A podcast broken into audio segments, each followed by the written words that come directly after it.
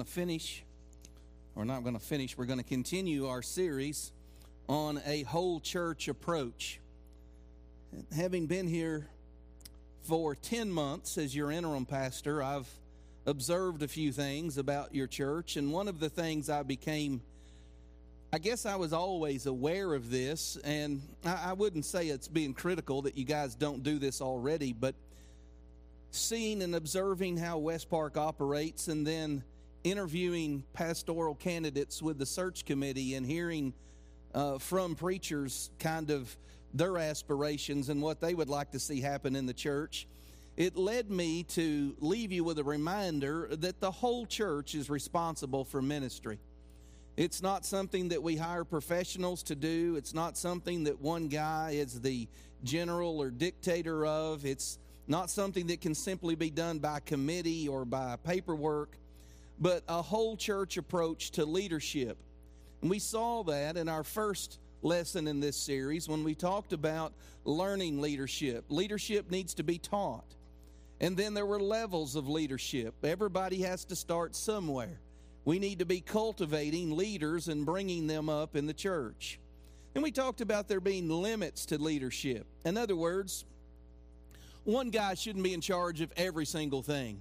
You can give people a task, you can give them a realm, you can say, You're gifted in this area or you're gifted in that area.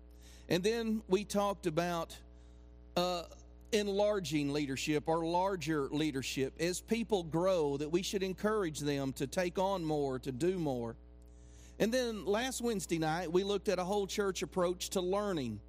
And we saw last week that the pastor has a responsibility to teach the Word of God and he is ultimately responsible for the doctrine of the church. But we also saw that parents have a responsibility in a whole church approach to learning. So, mom and dad have a response to raise their children, even grandparents to influence their grandchildren. then we talked about the pulpit. God has gifted men who may not be the pastor, who may be in a position to come and teach on a specific subject or doctrine, or maybe an area that the church is, is not as well versed in. And so we have evangelists and missionaries that can come and educate and encourage us. And then we talked about the party approach to learning, where we can divide up into small groups and we said we could break those groups up by their grade, their age. We could break them up by their gender. We could break them up by group. We could meet at a certain time. We could meet at the coffee shop on Tuesday mornings, or we could meet in someone's home on Friday nights, or whatever it was. But then, lastly, under a whole church approach to leadership, it's not every man for himself. It's not just freedom just to say, hey, we're going to go learn over here all of the leadership and all of the learning is not under the pastor so much as the pastor and the Word of God are the parameters, the boundaries. We have a doctrinal statement for a reason. If someone starts teaching something crazy and chaos, we can say, whoa, whoa, whoa. As a church, we've adopted this as what we believe about Scripture. And so those parameters allow for people to learn to teach and use the gifts that God has given them. Tonight, we're going to look at a whole church approach to labor. To labor. You know, I. Uh, I looked up some statistics on church attendance. And I, I, did it on church attendance and on active church membership. I looked at a number and I was going to print them all off, but I'll just be honest with you, it's too depressing. It's too depressing. Somebody said that uh, 90% of the church does 10% of the work, and 10% of the church does 90% of the work. And that's probably true. When I look at these statistics, what I see is that most of the church is made up of inactive members. Inactive members. Look around the room tonight. Is this the sum total of the membership of West Park? You say, well, Brother Harold, we got kids in the other room, we got youth in the other building, we've got some teachers over there. Okay, add those in. Is this the sum total? Last time I looked, I think there were 203 members at West Park currently, 203. Uh, that's down from like 280 something when we kind of compiled everything. And I mean, I, I can't thank Don enough for doing the legwork of trying to figure out who was a member and who wasn't. And what was interesting is we discovered that we had people here that were members that weren't listed, and people that were listed that were no longer members. But I'm just talking about the people that are here.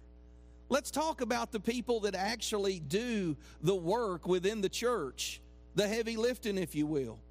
Statistics show that most members are inactive or only marginally active. In other words, the, they didn't ask them what they did in church, they just said, Do you regularly attend? Here's what they found out of people who identified as, let's say, Southern Baptist. I can remember that statistic. Of Southern Baptist, only 44% were active in church membership. And by active, they meant attends once a week. That was highly active seldom attends was almost it was it was inactive. And then in the middle there was marginally active. They attended periodically. Here's what i've discovered. Of the people that attend regularly or highly involved members not many of them are actively involved or doing things outside of just attending the service. Some of that for physical health reasons whatever the case may be but that doesn't explain why there are 203 people that claim to be a member here, and we're looking for volunteers for the Harvest Festival uh, in, in, at Halloween. So I want to take a whole church approach to this. Now, I grew up in a church early on before my parents changed and moved to a different church where the pastor's approach was to get up and just browbeat everybody if he needed something done. He'd get up and tell everybody how sorry they was and how bad they was, and if they didn't start doing what they supposed to, and man, everybody'd get busy and do a little work for a while, and then the the mean sermons would end, and we'd all go back to being lazy again. That, that's not leading the church. And that's not a whole church approach to labor. So I have thought about this I've had a lot of time on the road last week, so I've had time to think through this in my mind. Why is it that most people are not actively serving or laboring or doing work in the church? And by work, you could say volunteering, serving on committees, teaching Sunday school, serving as a deacon or in some other capacity, volunteering for the nursery, or involved in the maintenance of the building. Why is it that only a handful of people do those sorts of things and everyone else receives? And I have four reasons why this occurs. Number one, people have never been trusted to do it. They've never been trusted. They've, they've just never been asked. They would do something, but we never felt led to say, hey, would you come do this? I discovered this when we started appointing committees. I would ask people, of all the people we asked, only two people said no. I don't want to serve on a committee. Everybody else was like, yeah, I'd love to. I'd love to be involved. I'd love to help. I'd love, what else can I do? What I discovered was the number one reason is most people have never been asked to do it before. Number two, people have never been taught. They don't know it's their responsibility to do these things. I've had people tell me this. That's what we pay you for. You're the pastor.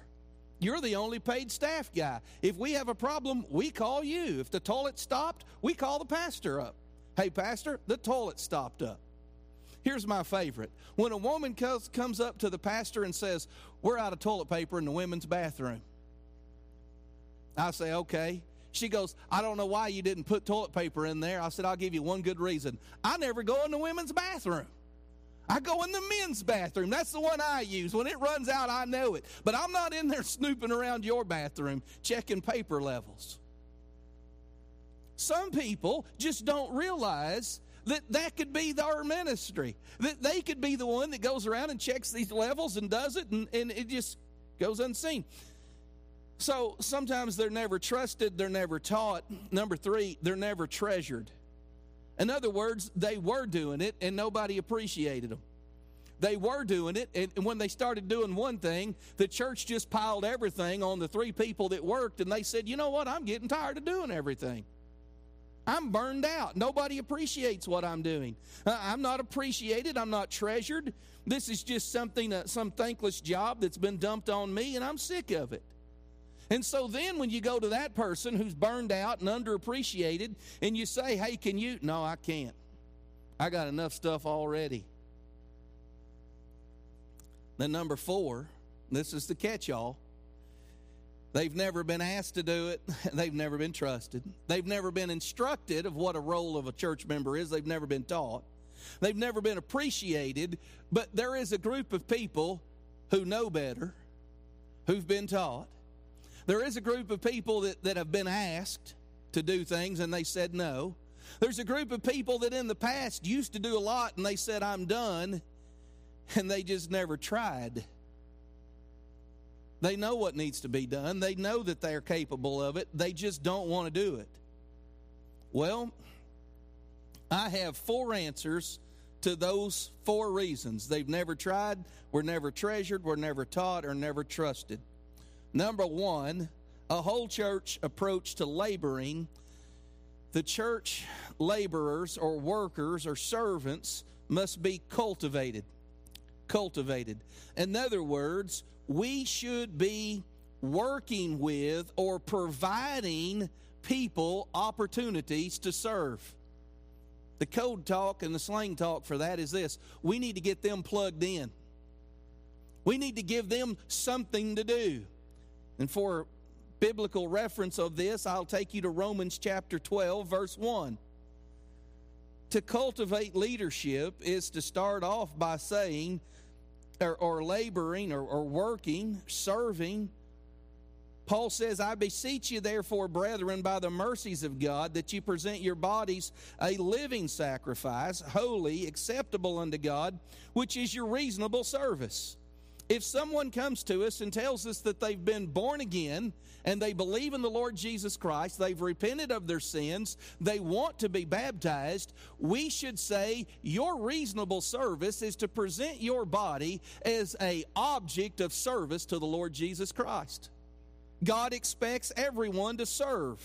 Now, if God expects everyone to serve, shouldn't we encourage their service? If God gives everyone a job, shouldn't we try to find something that suits them where they are? We were talking just before church. Britt was holding his granddaughter out there.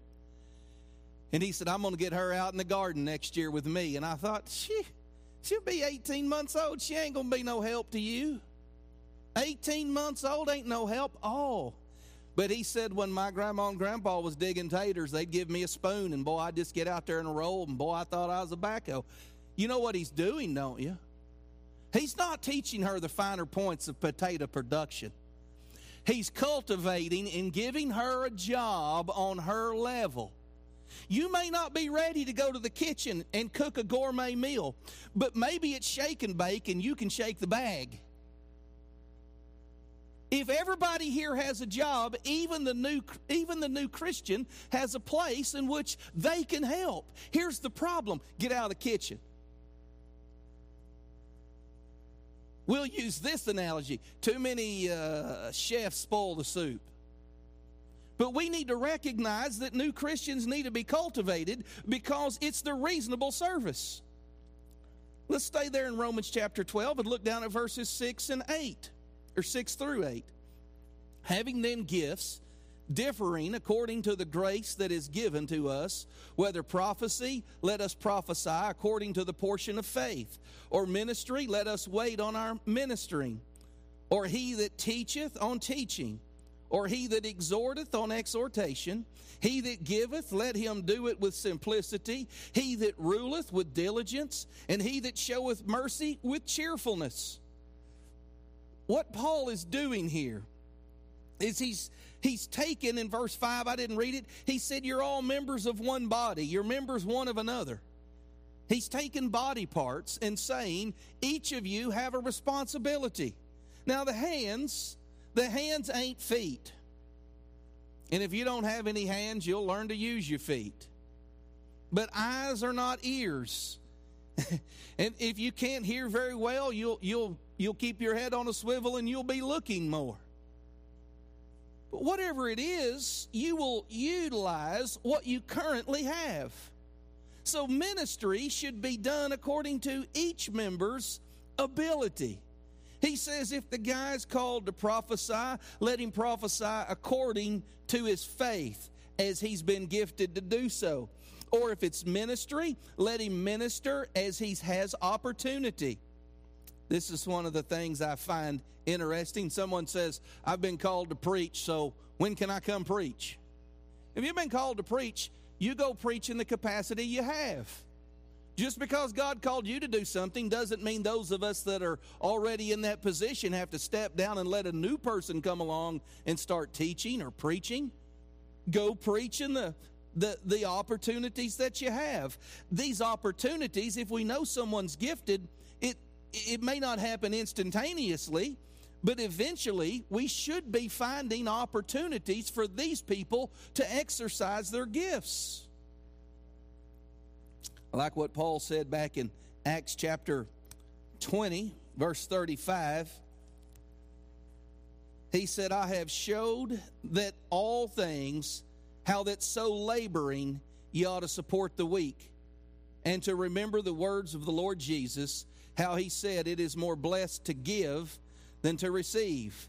If we're going to cultivate a atmosphere of work, we've got to demonstrate the work. The boss has to be willing to do what he's asking other people to do. He has to demonstrate it. He has to model it. That's exactly what Paul said in the text. He said, I showed you how that in laboring you ought to support the weak. Paul picked up a job and worked so that he'd have money to help people that couldn't work.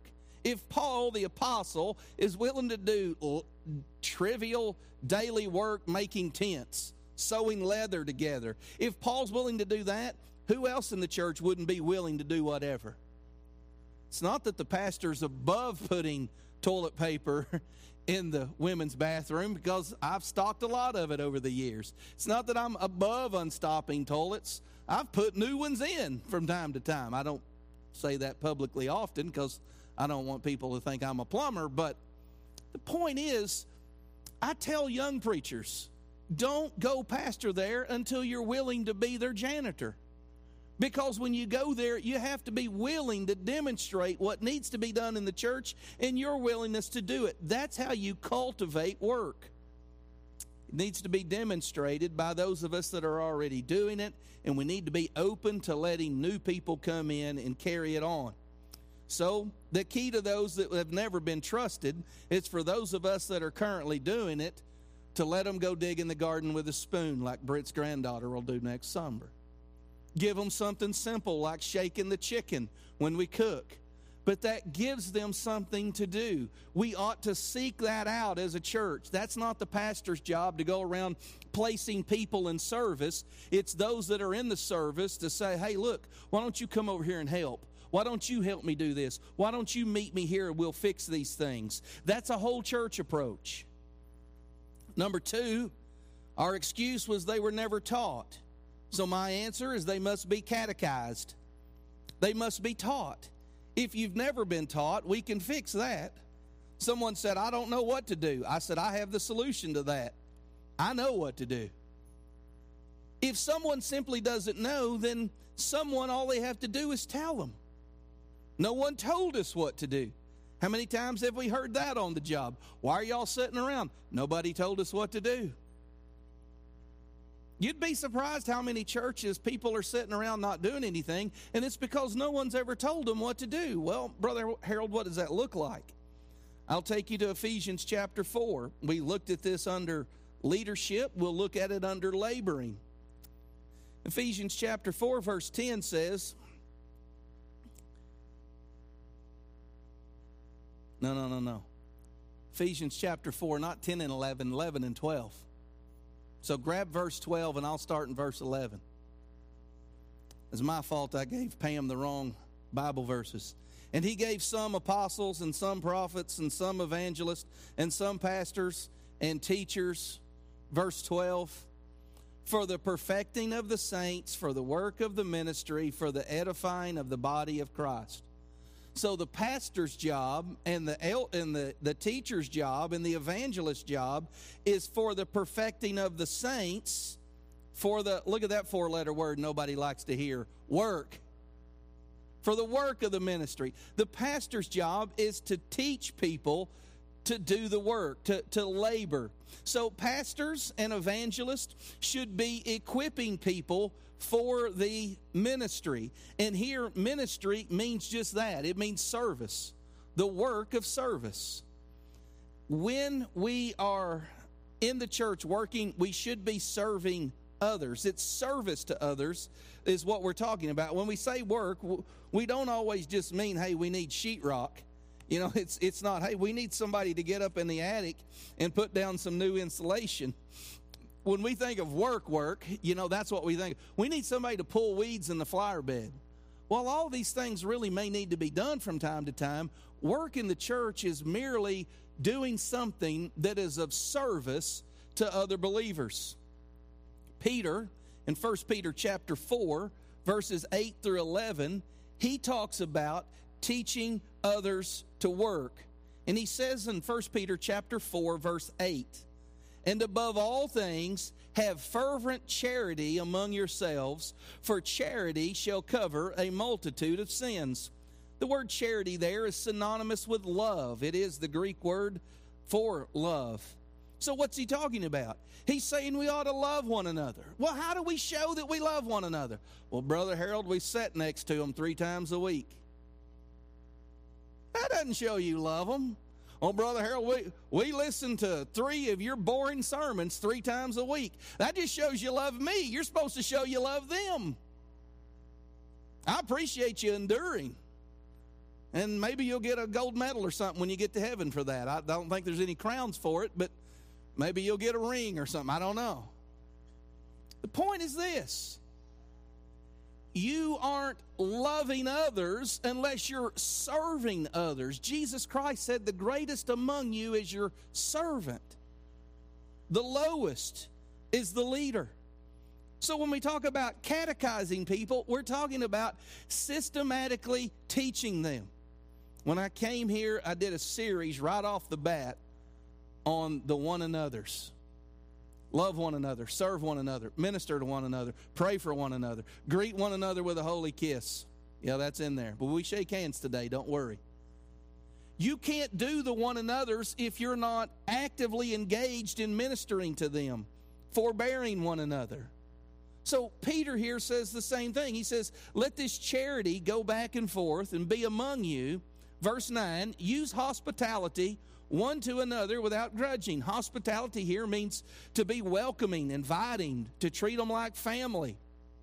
Verse 10 As every man hath received the gift, even so minister the same one to another as good stewards of the manifold grace of God.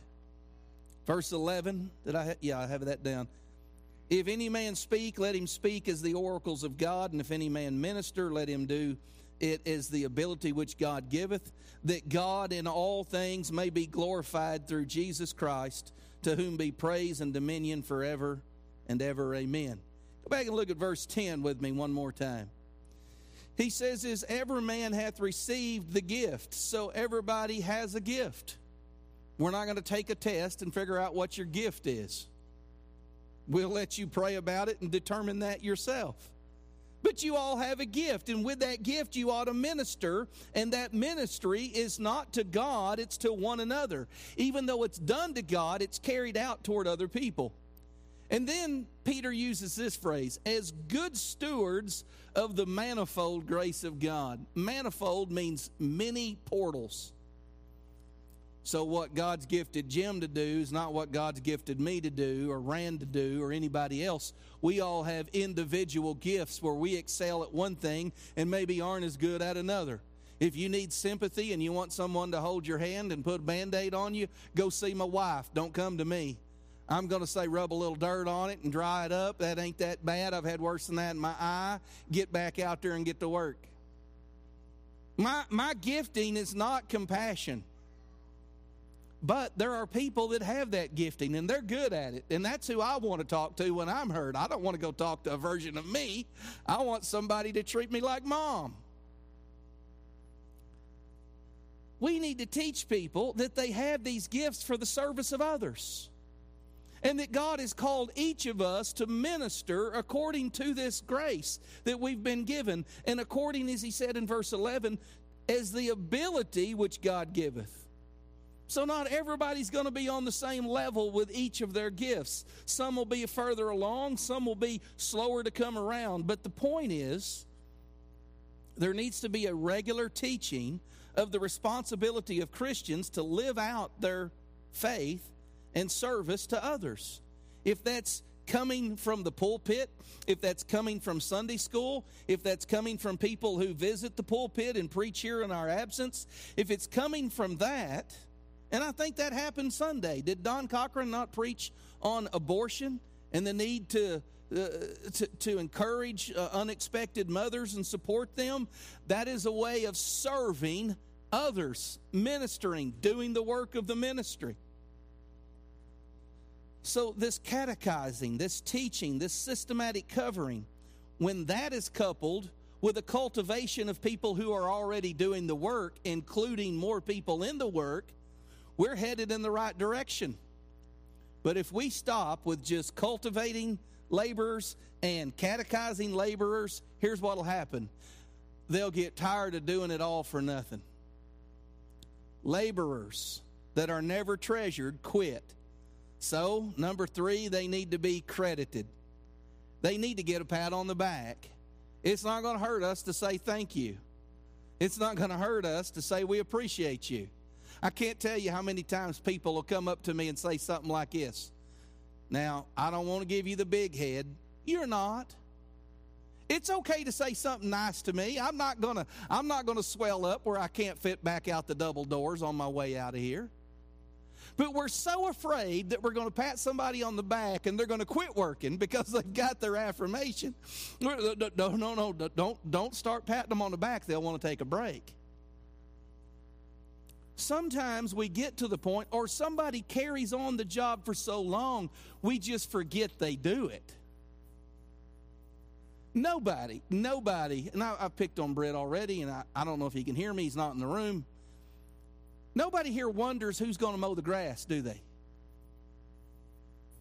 Same guy's been mowing it all along. Now, he's had people come down and help him, and come down and help him, and come down and help him. But the point man on that is Brett. He's the one that does it. Sometimes people can get into a routine and they're the only one doing it. Does anybody wonder who's leading singing Sunday? Nope, been the same guy so long. We were talking about this here a couple weeks ago. We couldn't figure out when Robert actually started. There was some debate over how long he'd been leading singing. You know what that tells me? Been doing it a long time. When someone does the same thing for a long time, uh, it goes underappreciated. But Paul, over and over and over in the scriptures, thanked people. He said, I received your offering and it was a sweet savor unto my nose. He said, I received your support and it encouraged me. How many times does Paul say he thanks God for the ministry of a church or something they've done? And we could spend a lot of time looking at the intros and the closing statements of Paul's letters and read something like we see in Philippians chapter 1 over and over and over. Paul says this in Philippians chapter 1 verse 3, I thank my God upon every remembrance of you, always in every prayer of mine, for you all making request with joy for your fellowship in the gospel from the first day until now. The church at Philippi had been supporting Paul's work from the first time they met even until now. The church I preached in Sunday morning is a church that has been supporting me in this ministry ever since I entered this ministry. When I went there, I made a note at the top. Sometimes I get antsy. I want to just preach and uh, I'll forget to take up an offering.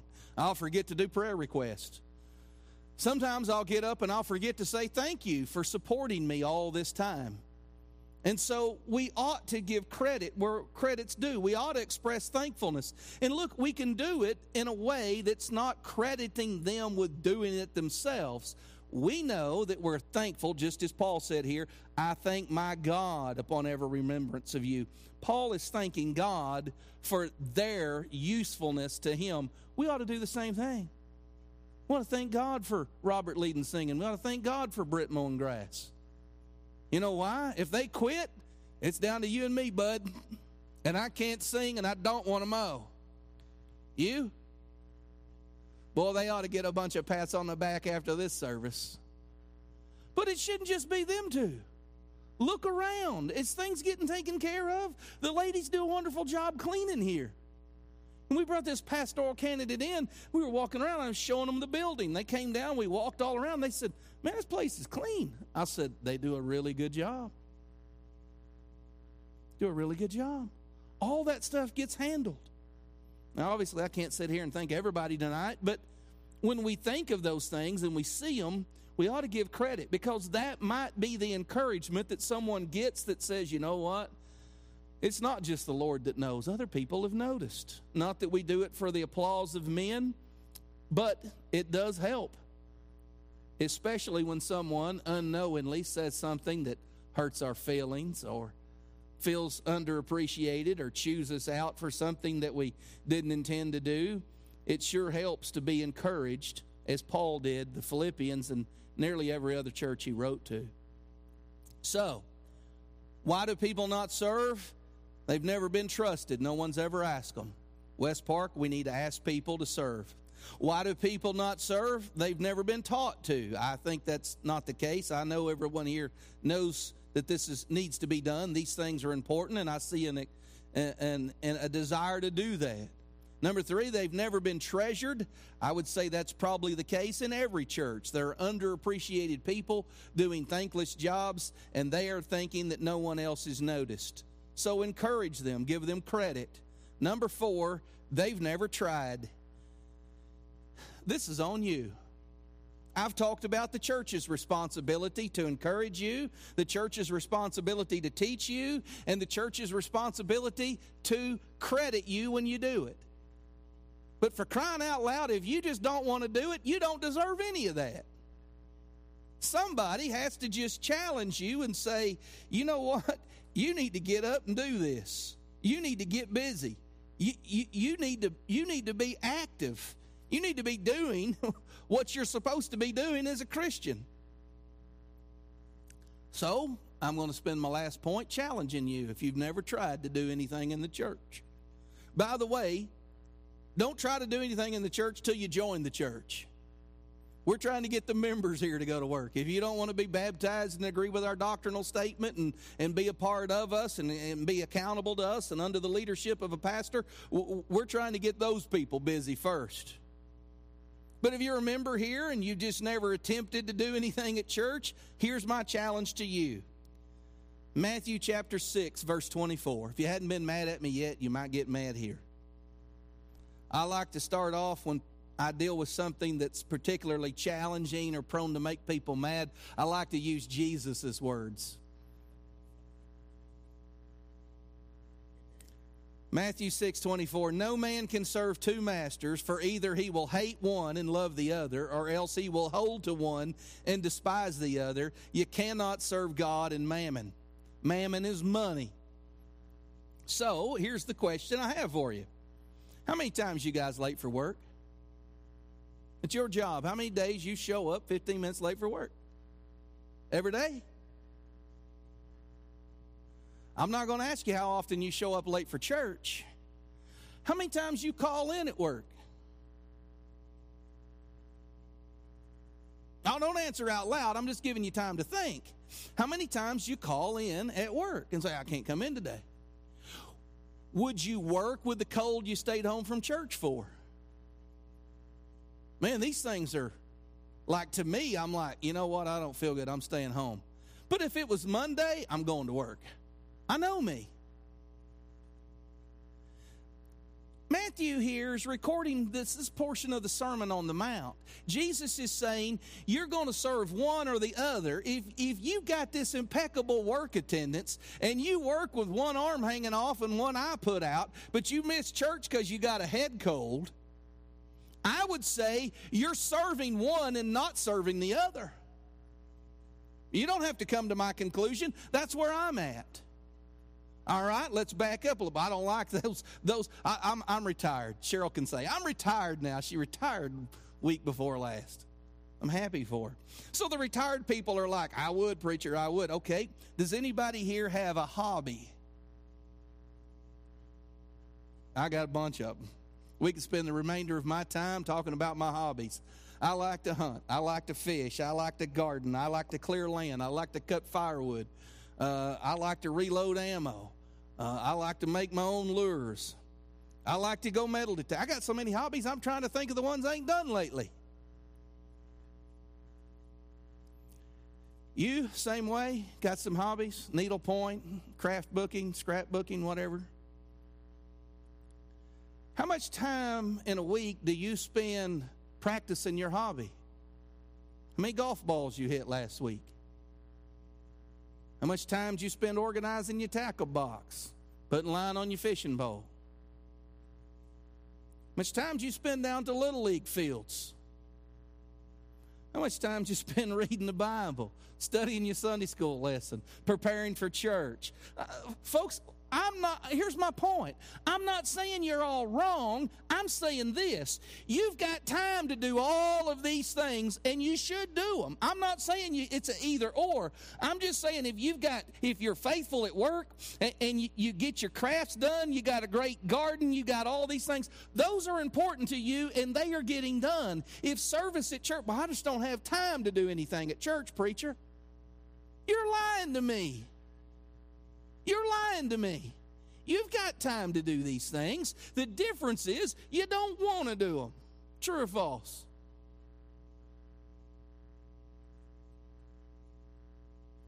I told you the last point here was a challenge.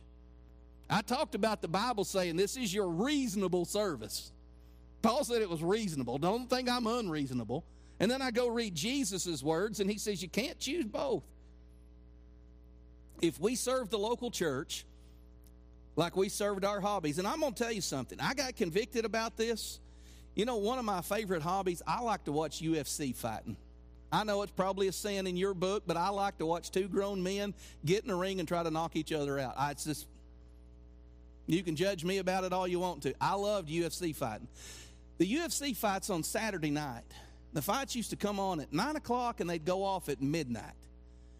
And I didn't used to have any way of watching them at my home, so I would gather up a couple of buddies and we would run to Greenwood or Fort Smith and we would go to a restaurant. I didn't ever watch them in a bar. We'd go to a restaurant. We'd sit down and we'd watch fights till midnight. And I don't know if you know this, but on Sunday mornings I have a kind of a pre-standing thing. I've got to preach a sermon. And so I would sit up till midnight and toss and turn and move. And man, when them fights was over, I felt like I'd fought for three hours. I'd watched them twist and turn. And I was so worked up, and I'd get in the car and we'd talk. Man, you see that? Yeah. And we'd, we'd get home, and I'd crawl in bed at 1.30. And I get up at 5.30 every Sunday morning. And I would get up in four hours, and I'd be like, oh, man, I got to get a sermon together. God got a hold of me on that. He said, Harold, you'd stay up all hours of the night watching fights. Then who suffers? Not just me, those that I've been called to serve—that'd be all you. You know what I had to come to the conclusion of? My service to you, the church that I'm teaching, is where my real ambitions lie. And I had to put the UFC fights aside. And I haven't watched a UFC fight on a Saturday night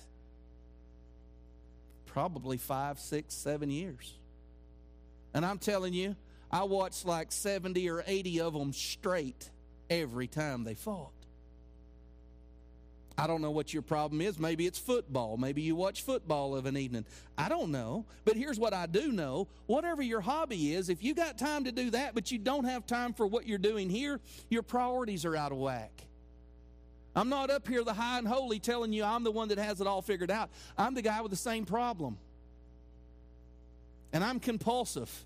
I can trade the UFC fighting and I can get into reloading ammo and I can spend countless hours sitting at a bench weighing out powder and measuring bullets and putting stuff together. And I can spend hours of a week doing that and not have time to do the requirements of a pastor or not have time to take care of the other things that I do that, that are not related to the office of pastor. I'll give you one more verse and we'll close this message. I'm talking about challenging you if you've never tried any service in a church. I want to take you to Ephesians chapter 2, verse 10. After describing that we're saved by grace and not works, Paul says this in verse 10 For we are his workmanship, created in Christ Jesus unto good works, which God hath before ordained that we should walk in them. Man, I preached a whole sermon on that one time. Don't worry, I'm not going to preach it now. Don't worry. I'm just going to make a, a an ex, expository note here. Who saved us? The first part of verse 10. Who did the work in our salvation? I remember from Bible from from Sunday school. He's still working on me.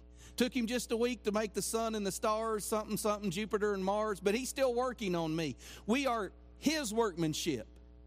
So it's God that saved us through Christ Jesus, created in Christ Jesus. So when Christ died for us on the cross, and by faith and repentance, we received the gift of salvation that Christ purchased, here's what happened Christ saved us unto good works, to do good works. Watching the UFC, that ain't good works. Oh, I'm, I'm ministering to fight fans. No, you're not. Isn't it funny how we try to take our hobbies and make that our ministry? Lord, I want to minister to crappie fishermen. I want to minister to duck hunters all winter. No. No. Good works are what we've been talking about in Romans chapter 12 and Ephesians chapter 4 and 1 Peter chapter 4. Those verses. Look at what he says. Which God hath before ordained that we should walk in them. God saved us with a purpose, and the purpose was good works. And if you think that God saved you and He took the purpose for you and said, well, they, they're busy scrapbooking, I'm tired of picking on hunting and fishing guys. Uh, they're they're busy uh, doing needlepoint. Uh, they're busy down at the ball fields. They're busy wherever. I just I got this over here I want done. No, listen to me. God will work on us primarily through teaching and preaching. But if that doesn't work, he'll work on us through misery. He'll make us miserable. He'll make us like I got with the UFC fights. He'll make it where I was just so wiped out. I was so miserable. I had so many things out of whack. I finally had to say, I repent. I'm going to put this service back first. I'm going to minister to others first. All these things are still good. I, I still watch some of the fights three days later on YouTube, and it's free. I don't have to pay. But I don't watch any of them like I used to. And I don't let it interfere. I have a God given, predetermined role, and this is it. I don't know what your calling is. It's probably not to pastor here. It's, but whatever it is, it may be to be the door greeter. It may be to be the the offering, the usher. It may be to teach a Sunday school class. But here's what I want to say about that. There's nothing wrong with you taking some time off and having a vacation. You're going to get sick and miss some church. That's normal. That's expected. But are you serving the Lord with the same zeal and desire that you did when you worked your own business? When you reported for work? Do you have the same attendance record? Are you as diligent in serving others in the body of Christ as you are your hobbies? Man can't serve two masters. He's going to love one and despise the other. This is why you're saved to serve Him that died for you. And you show your service to Him by serving others. Church, I'm not up here trying to beat you up, but we need to be reminded of the severity and the cost of our service to Christ. He's not asking this of anyone else. He's asking this of those of us who've been saved by the grace of God. It's our, as Paul said, it's our reasonable service. Amen. Let's pray and we'll dismiss. Father, I pray tonight that people would hear me with the heart that I have. Not an expert in these things by any means, and I'm for sure guilty even to this day of not serving others the way I should, not doing for others what I'm capable of, of being distracted by, by hobbies and being distracted by other uses of my time. But Lord, I am here as the office of pastor and as the role of teacher. And I want to say this is what the Bible says, but also at the end, Lord, I want to say, and you should do it. And Lord, I pray that we all would see from the scriptures, not, not from me, but from the scriptures, this is what we need to be doing. And Lord, I pray when someone sees the need to serve others, those of us that are serving them would scoot over and allow them to serve alongside us. That we would encourage them. And Lord, those that are serving others, I pray that we'd thank them, that we'd tell them we appreciate them. Lord, that we'd express our gratitude for what they're doing and their service to you that we're benefiting from. Father, I pray that we'd do it all for your honor and your glory and the betterment of your church. In Jesus' name I ask it. Amen.